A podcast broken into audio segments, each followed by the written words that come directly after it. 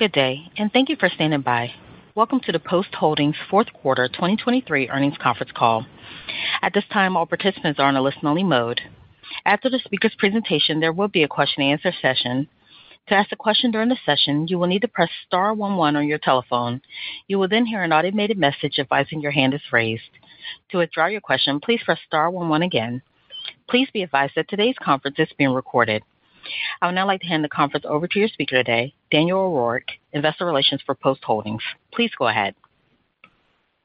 Good morning, and thank you for joining us today for Post's fourth quarter fiscal 2023 earnings call. I'm joined this morning by Jeff Zadics, our Chief Operating Officer and Interim CEO, and Matt Maynor, our CFO and Treasurer. Jeff and Matt will make prepared remarks, and afterwards we'll answer your questions. The press release that supports these remarks is posted on both the Investors and the SEC Filings section of our website, and is also available on the SEC's website. As a reminder, this call is being recorded, and an audio replay will be available on our website at postholdings.com. Before we continue, I would like to remind you that this call will contain forward-looking statements, which are subject to risks and uncertainties that should be carefully considered by investors, as actual results could differ materially from these statements. These forward-looking statements are current as of the date of this call, and management undertakes no obligation to update these statements. This call will discuss certain non-GAAP measures. For a reconciliation of these non-GAAP measures to the nearest GAAP measure, see our press release issued yesterday and posted on our website. We are also joined this morning by Rob Vitale, our President and CEO. Rob would like to give a few opening remarks. However, he will not be participating in the question-and-answer session. Rob, the floor is yours. Good morning. This call, as Daniel indicated, is being hosted by Jeff and Matt. I'm only going to make a few comments, and then I will head out. First, we had a great 2023, and we are well-positioned to succeed in 2024. That's for Jeff and Matt to describe. What I want to discuss is a bit more personal. Since I became CEO, I've attempted to be as candid with you as possible. I will not change that now. Recently, doctors discovered and successfully removed a malignant tumor. I feel great, and I've been participating in calls all along. However, I will now require a regimen of radiation and chemotherapy. I'm told this could wipe out my energy level for a period of time. While I am getting this treatment, Jeff will continue as interim CEO. I have total confidence in him. He has been my partner from day one. And I mean that quite literally. We started on the same day in 2011. He has been instrumental in every decision we have made. Further, you've long heard me tout our holding company structure. Its value is now more apparent than ever. Our business operations have outstanding leaders and won't miss a beat. And I intend to participate as much as I am able. And honestly, that's more for my benefit than the company. I suspect I will just be a nuisance. So now I'm going to leave and turn the call over to Jeff and Matt. But one last thing before I do. I cannot express enough my gratitude for the outpouring of well wishes I have received. From you, from Post employees, from so many unexpected places, it has been quite overwhelming. I thank you all. Jeff? Thanks, Rob. I know I speak for everyone at Post and everyone else on the call when I say that we hope your treatment goes well and we're eager for your full-time return. Before I begin my comments on the performance of the business, I would like to share that out of respect for Rob's privacy, we will not be responding to questions or providing additional information concerning his health and treatment. Now, turning to our business, 2023 was a fantastic financial year as we achieved a step change in adjusted EBITDA, increasing 28% over the prior year. This was driven by exceptional food service results, which reflected volume growth and mix improvement, enhanced by a non-recurring avian influenza pricing benefit. Additionally, we had a very strong start to our entry in the pet food category and recaptured some profit margin in our domestic retail businesses through pricing, significant improvement in labor availability, and supply chain performance. We believe this level of consolidated adjusted EBITDA is sustainable as we look to fiscal 2024. While the AI pricing benefit has fallen away, we will benefit from a full year of pet food and profit growth in all of our other retail businesses. Before I talk in more detail about each of our segments, I want to spend a few minutes on how we view the state of the consumer, the combination of inflation, higher interest rates, reduced SNAP benefits, restart of student loan payments, and lower savings has caused consumers to pull back on shopping trips. In addition, consumers are being more selective with their spend, often trading down within a category or shifting into more value categories. At the same time, we are seeing consumers prioritize convenience and on-the-go, especially in breakfast. When we think about these consumer trends in the context of our own business, we believe our diversification serves us well as we have a meaningful exposure to value products in domestic and international cereal and U.S. pet food, convenience through our side dish business, and out-of-home through food service. For our premium branded retail products, we plan targeted investment behind our category-leading brands like Pebbles, Weetabix, and Bob Evans to help us retain core consumers, drive trial, and incremental volume. Moving to our segments and starting with food service, we delivered another outsized quarter fueled by the last of our temporary AI pricing premium. Through volume growth and mix improvement, we now estimate the sustainable quarterly level of adjusted EBITDA for this business to be approximately $95 million before any impact from the ready-to-drink shake manufacturing, which is expected to come online in December. We continue to focus on improving manufacturing and supply chain to support volume growth, serve the business better, and lower cost. Shifting to PCB and starting with our pet food business, our first 5 months of ownership have far exceeded our expectations, as strong manufacturing performance allowed us to meaningfully increase our order fill rates, reduce out-of-stocks, and replenish our customer inventories.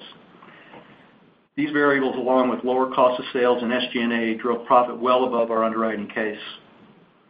As a reminder, we will see a pullback in this run rate in fiscal 2024 as we make necessary investments in advertising and headcount and begin moving production off the co-manufacturing agreement with Smucker's. We expect to continue to operate meaningfully above our acquisition case, just not at the level seen in these first 5 months. The acquisition of Perfection PET, which we expect will close later in our first fiscal quarter, will enhance our flexibility through its capabilities, geography, and capacity, and greater exposure to private label and co-manufacturing. The U.S. cereal category remained under pressure with volumes down 6% in the quarter. Our expectation is that the category will return to its pre-pandemic volume trends as we lap the pullback of SNAP benefits in March. From a share perspective, we were the only branded share gainer this quarter, ending the quarter at 19.6%. Consumers continue trading down to value and private label products, and we are well positioned to capture this move given our strong share in these subcategories. While still below premium branded cereal, our profit margins on value and private label products have meaningfully increased over the past several years. We continue to be pleased with the performance of our Peter Pan brand.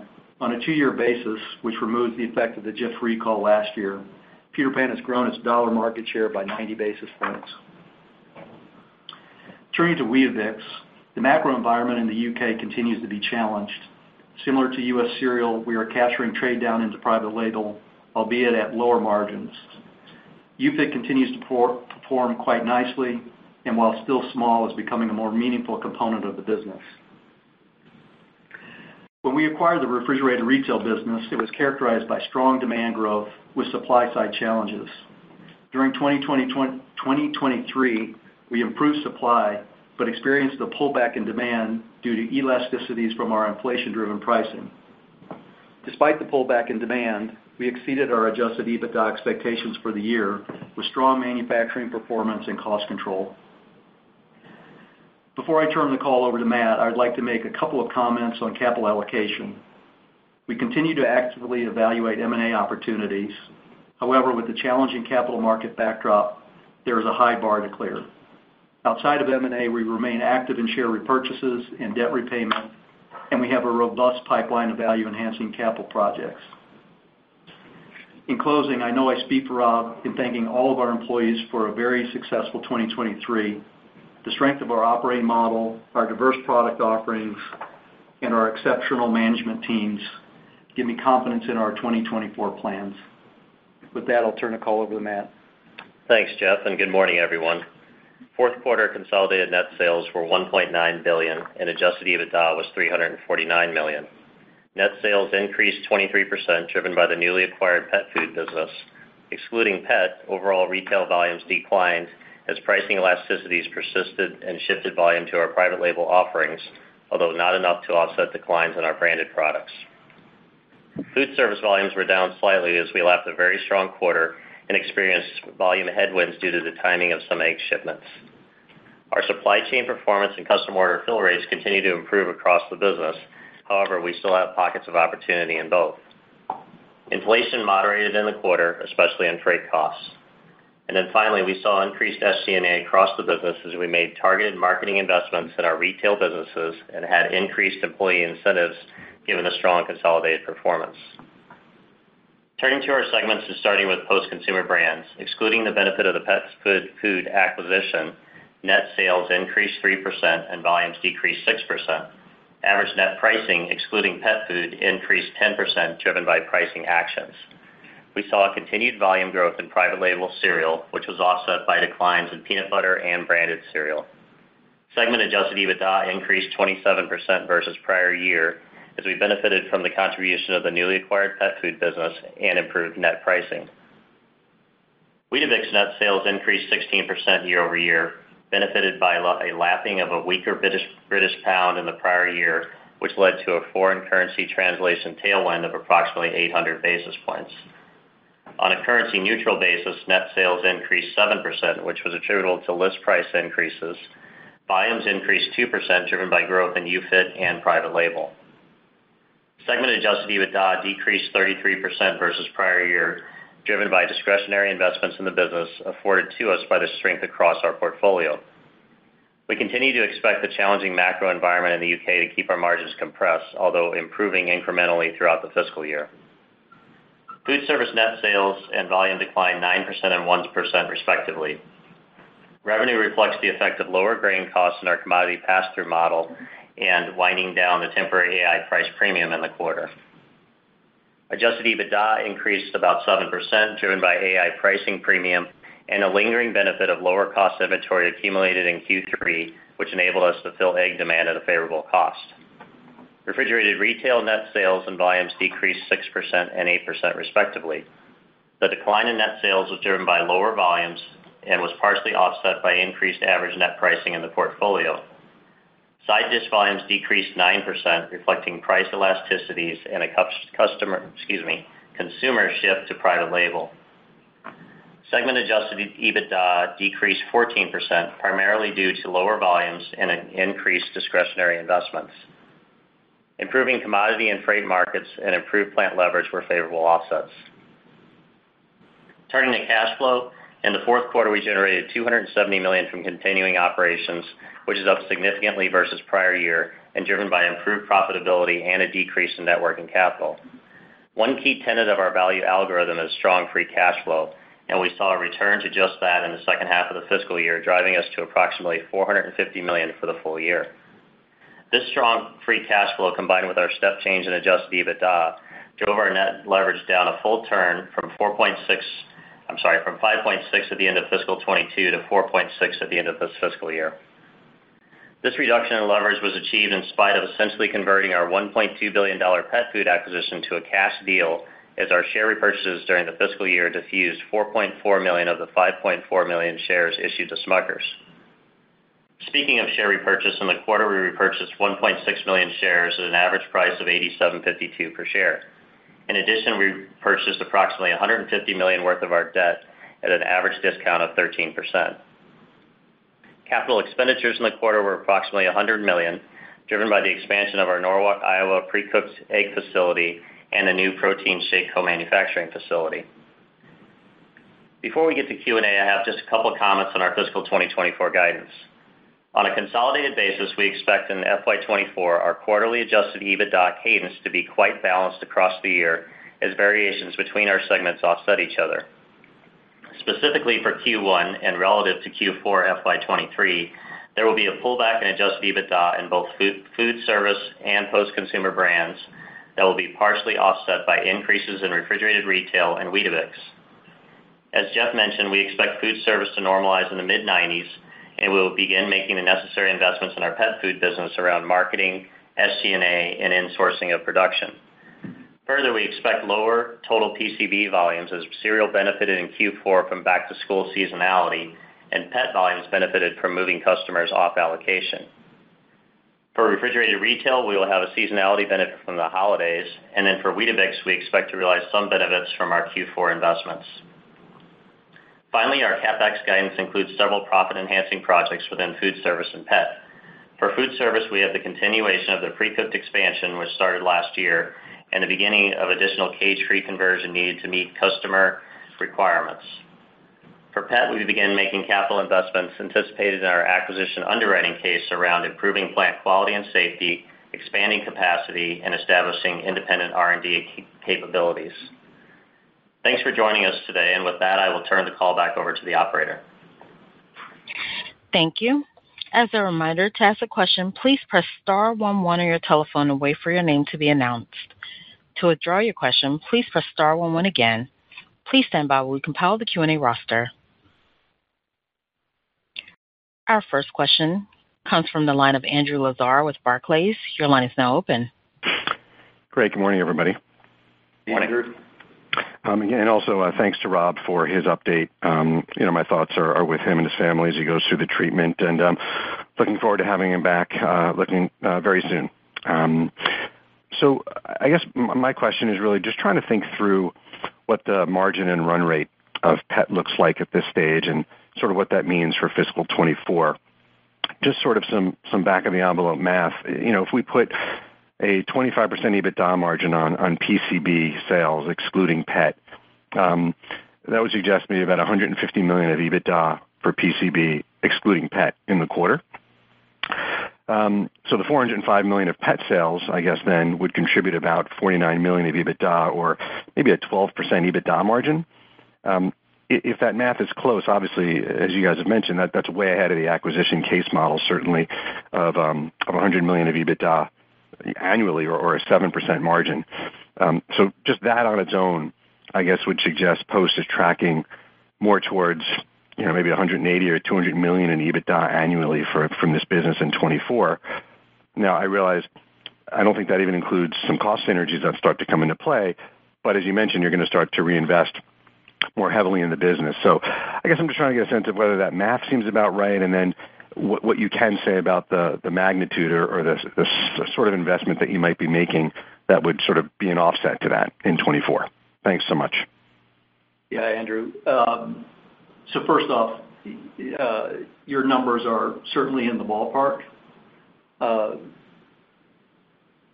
As we said in our prepared remarks, the pet food business is performing extraordinarily well.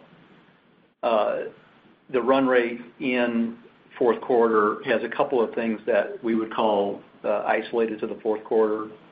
As Matt mentioned in his prepared remarks, because of the ability to improve output from the manufacturing facilities, we went from when we inherited the business, the fill rates were in the 70% range. We were able to get fill rates closer to the low 90s because of that performance.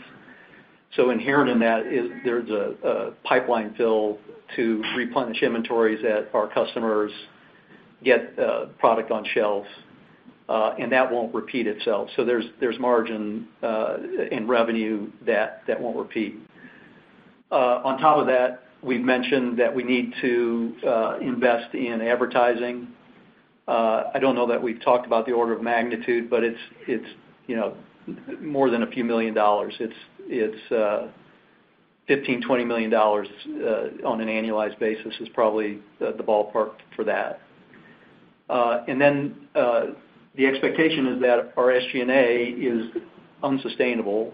The support costs, as we're trying to fill positions as we transition off of the TSA services from Smucker, we're not in a position in the fourth quarter where we could sustain the business on a long-term basis. So we need to add more resources in that area, and it's going to be a comparable impact to those other variables I described.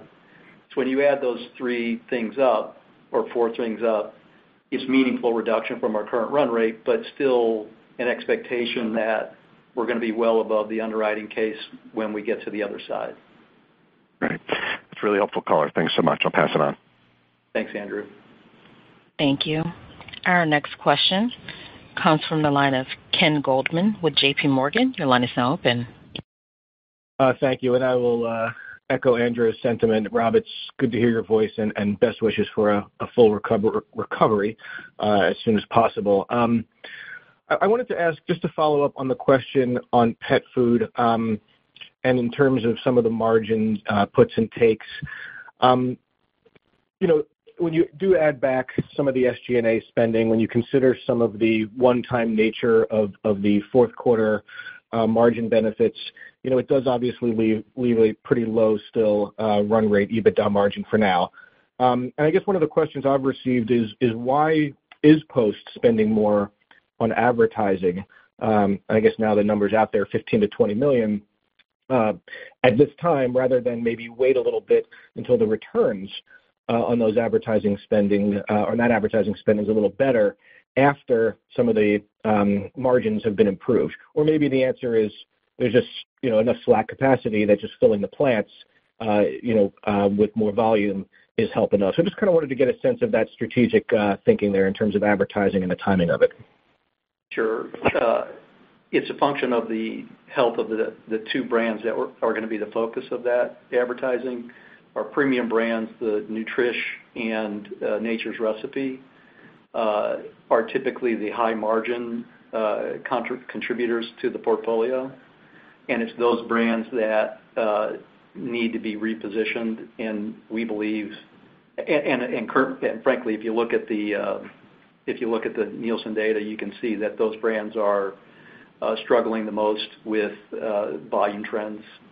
So for the long-term health of the of that business, we need to get those two brands stabilized first, and then returning to some modicum of growth. And we believe that they are brands that will respond to the advertising. So the first thing we wanted to do is make sure that we would be able to meet demand through stability of the manufacturing footprint before we started investing back in the brands. We also wanted to do our own analysis of the positioning of the brand and come up with a fulsome and thoughtful program. And that's what our intent is to implement in 2024.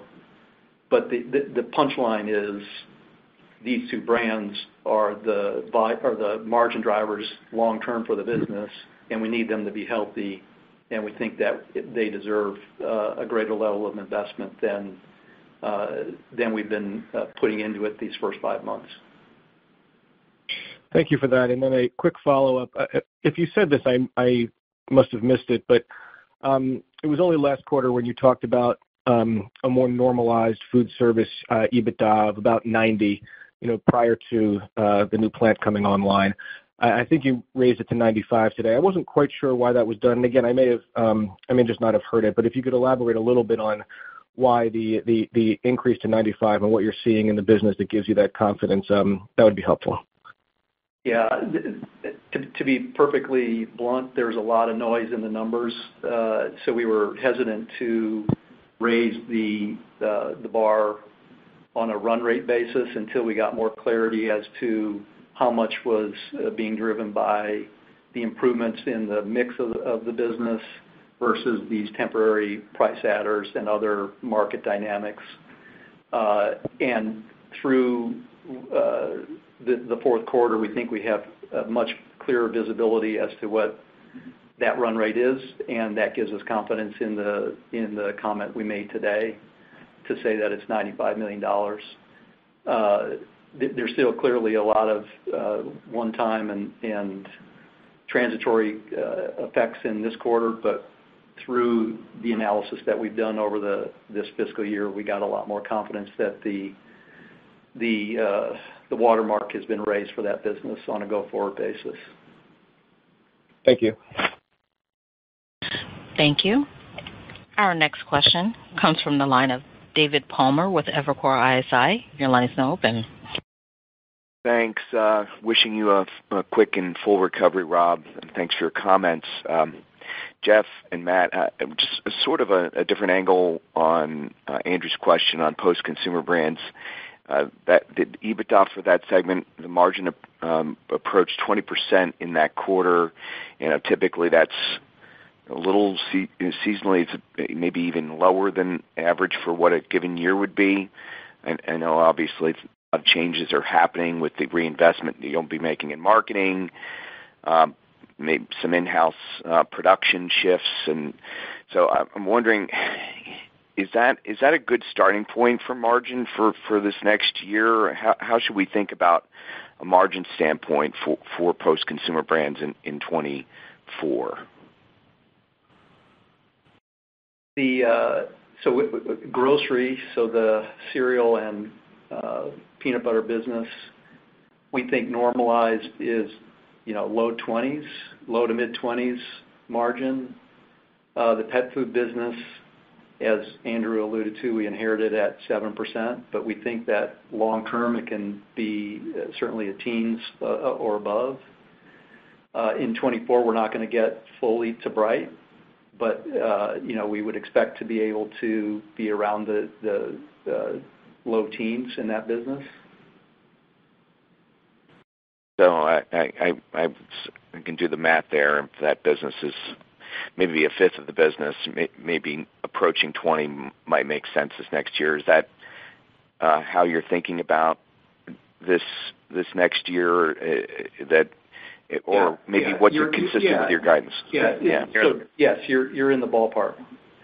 And then it's on the volume side, organic volume this next year. You talked about reinvesting in promotion to stabilize the core business outside of pet, but you're also talking about trade down and fewer trips out there. I mean, how are you thinking about the prospects for stabilizing volume in 24 and Post Consumer Brands? You're talking about cereal now?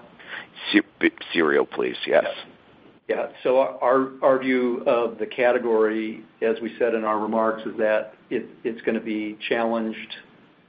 Perhaps maybe I should say even more challenged than normal until we lap the SNAP benefit decline that occurred in March of 2023, but then we expect to return to the pre-pandemic levels of, you know, flat to down a couple of percent. As we plan for 24 for our business, we use those category dynamics as a baseline.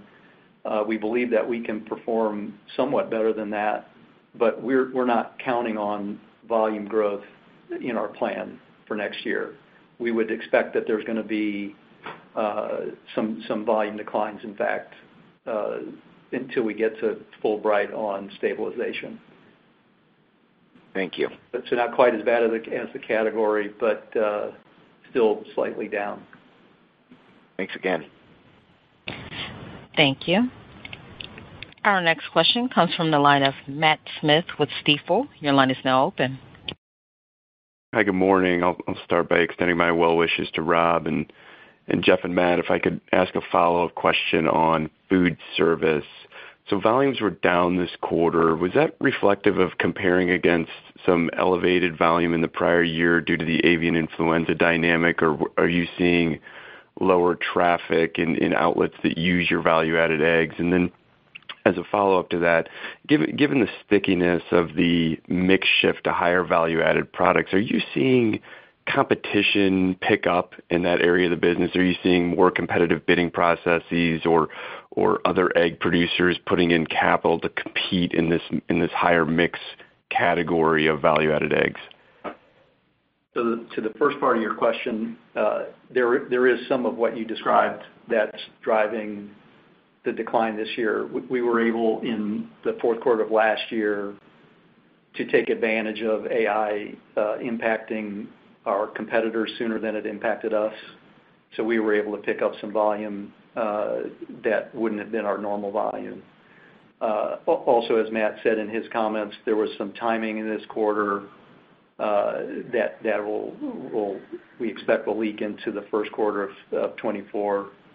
But your comment about AI last year was certainly a variable. With regard to competition, there's always been competition in pre-cooked, which is our, you know, our margin driver, as you know, in eggs. We're by far the leader in the category. We continue to be the leader in the category. We're not seeing really a huge amount of change at that end of the spectrum. I would say there's probably more competition at the lower margin side of the equation than at the higher end. So I would say that it's comparable to what it has been. We continue to have the majority of the share. For large-scale customers, it's difficult for them to get the volume from our competitors that they need. I don't want to be too rosy about it. There's obviously competition, but thus far we've had a tremendous amount of success in maintaining our business and growing it, not only recently but over time. Thanks for that, Jeff. I can leave it there and pass it on. Thank you. Our next question comes from the line of Michael Lavery with Piper Sandler. Your line is now open. Thank you. Good morning. Morning. I just wanted to touch on refrigerated retail margins. I know in kind of the supply-constrained environment, you'd relied more heavily on external production. Where does that sit now? Those margins were a little softer than we'd expected this quarter. Can you maybe touch on what some of the drivers are and how to think about, you know, that bouncing back or not? And am I right that at least in sort of ordinary times, the fourth quarter has a little bit of a seasonal lift? Can you just unpack some of the moving parts there? Let me start with the second or the last part of that question first. Fourth calendar quarter, there is the seasonal lift for that segment, not fourth fiscal quarter. So the Thanksgiving and Christmas holiday are the peak of seasonality for the side dish business. And in fact, fourth fiscal quarter tends to be one of the lower periods of time for that segment. But to the first part of your question, the bigger drivers for the margin this quarter from where you might have thought they were going to land was less about the co-packing volume and more about the incremental investments that we made in the business. So between incentives and advertising that we incrementally put back into the business, it was about a $6 to $8 million hit to the fourth quarter margin in that business. So I think if you put that back in, it would be much closer to what you were anticipating. And then to just finish out the comment, you would expect to see a step change because of seasonality in the first fiscal quarter from where we ended the fourth quarter in that segment. Okay, great. That's helpful. And just on PET, can you confirm your guidance excludes the Perfection Pet Foods deal? And can you just touch on what any update on timing and what contribution we should expect from that when it does close? So confirming our numbers do not include that. So we will likely with our first quarter earnings, we will update our guidance, assuming the transaction closes. And in terms of timing, we expect it's going to close in this fiscal quarter, so sometime between now and the end of the year, you can probably guess what's the most likely date. But I don't want to jump the gun there. Was there another part of the question? I think just $25 million a year is what we called out as the run rate of the EBITDA, and that's unchanged. Okay, great. Thanks so much. Thank you. Our next question comes from the line of Jason English with Goldman Sachs. Your line is now open. Hey, good morning, folks. Thanks for slotting me in. Hey, Jason. And Rob, my thoughts are with you. Best wishes for speedy recovery. So to the business, congrats to the food service team and their execution, as well as the integration team on the pet food business. It's great to see that success. some of the soft spots, I'd rather focus there. I think you mentioned in prepared remarks you expect all retail businesses to be growing next year, top and bottom line. We exited the year on a bit of a weak spot within refrigerated retail, and it suggests there's a price gap problem that you may have to invest in to close. So can you elaborate on what's going on there and how you get to a top and bottom line growth trajectory next year in light of those headwinds? And similarly on Weetabix, I know you mentioned some margin drive from trade down, but the margin step down this year has really been astounding, particularly in the fourth quarter. Can you unpack more of the drivers there of what's caused the weakness? Thank you. Yeah, so first of all, our comment was more focused on EBITDA growth, so not necessarily top and bottom line growth for those two businesses that you just described. Although for refrigerated retail, we do expect the side dish business to have revenue growth. So to repeat part of the response to Michael's question, in refrigerated retail, the margin, and frankly, this comment applies to both businesses. They are the two businesses where our products respond most favorably to advertising. They are the two businesses where we put most of our incremental spending that we previewed last quarter that we were able to do because of the outperformance of the rest of the business. So in the fourth quarter, both the refrigerated retail business and Weetabix had incremental spending on advertising that was above a normal run rate level. In addition, within Weetabix, there were projects that we believe will kickstart 2024 that we invested in certain consulting activities for looking at our trade promotion and the effectiveness of our trade promotion, and also looking at ways that we can improve the cost structure of that business. So we would not expect those to repeat at the same level in the go-forward periods. To the last part of your comment about Weetabix, so fourth quarter was artificially low, but you're right. The margin in that business has suffered more than the rest of our portfolio. We attribute that to the fact that the UK environment has been much tougher than the U.S. environment, so that's part of the equation. And we are a very premium product. The Weetabix brand is a very premium product in the UK market. If you track that market at all, cereal has become 50%, and actually slightly greater than 50% private label. So much more dramatic move to value than we've seen here in the U.S. And what we need to do to get it back to closer to where we were pre-pandemic is we believe we need to simplify the business. We need to have a renewed focus on cost reduction. And we need to continue investing in the brand so that we maintain the premium price points that enable us to generate the margins from that business. So the combination of those three things are the things that are going to be the focus of our activities in 2024. Okay, I appreciate all that color. And one more real quick tactical question. CapEx, I feel like every year in the fourth quarter, you guys give CapEx guidance for next year, and I have to revise my estimate higher, which is probably my own fault for continuously underestimating it. Can you give us a bit more line of sight? Like, you gave us a level for this year. Should we expect that level to be kind of the run rate as we move forward, or could it move higher or lower? Yeah, Jason, we would expect a similar run rate through 25. A couple of these investments carry over into next fiscal year as well, so there's meaningful investment behind those. Understood. Thanks a lot, guys. I'll pass it on. Sure. Thank you. Thank you.